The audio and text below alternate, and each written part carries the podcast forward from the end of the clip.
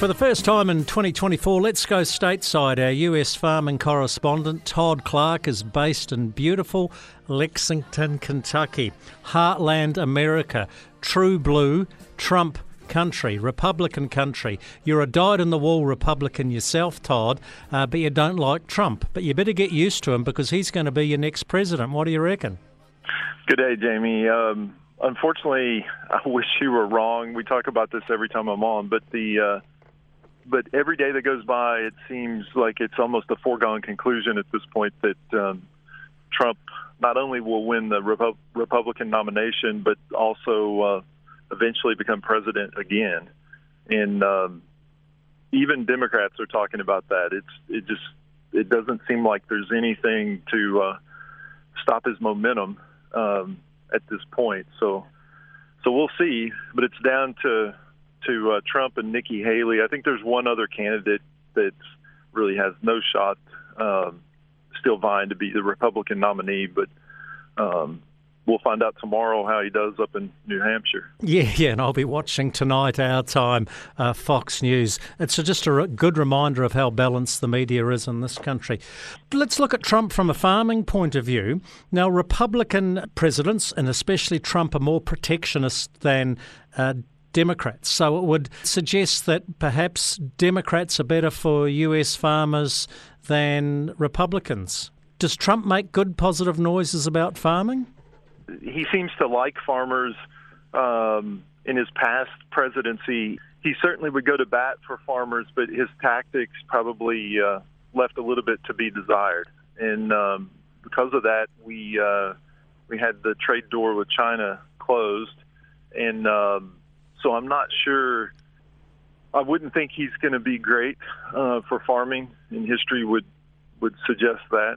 So we'll see. Um, and it's hard to predict. China was sort of uh, looking to distance themselves from us anyway as a trading partner, but um, but yes, it, it was the door was completely shut to our biggest trading partner, China, as far as corn and soybeans when Trump was president, and uh, so so we'll see what happens. Height of summer in the southern hemisphere, depths of winter in the northern hemisphere. We've seen some of the footage of the blizzards and the record cold temperatures in North America. How are you faring in Lexington, Kentucky? Much like the rest of the the country, the uh, uh, Arctic air, polar vortex, as we call it, uh, blew in uh, a week and a half ago or something like that. And so today is the first day in over a week that we've uh, we've broken the uh, freezing temperature of 32 Fahrenheit, and so that's uh, a long time to be frozen solid. The uh, we've had about six inches of snow that's not melted either, and so.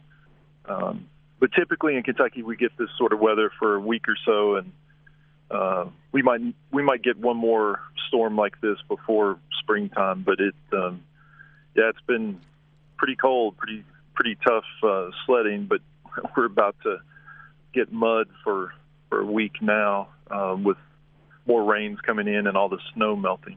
Well, we know it's cold in uh, the US when I'm watching golf. Lydia Ko, a wonderful Kiwi golfer, uh, wearing jackets playing golf in Florida. Are you guys still getting record prices for your beef? We are.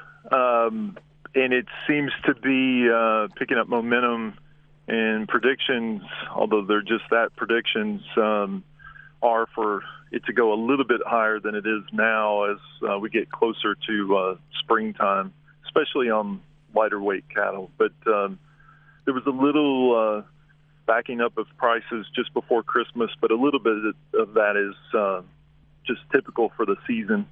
Um, but now that we're into the new year, there, there was it was slow the past two weeks because the Great Plains were um, where a lot of the cattle go. Uh, to be finished was uh, frozen over and cold, so you couldn't get the cattle there. And then Kentucky followed suit after that. So, but now the weather's breaking a little bit, and we can get the cattle out. So, large numbers are going through the yards at the moment. Good stuff. Todd Clark, always appreciate your time here on the country. I hope it warms up a bit in Lexington, Kentucky. And next time we chat, you will have the green shoots of spring emerging. Hopefully so, anyhow. You take care of yourself, my friend. Appreciate it, Jamie. Thank you.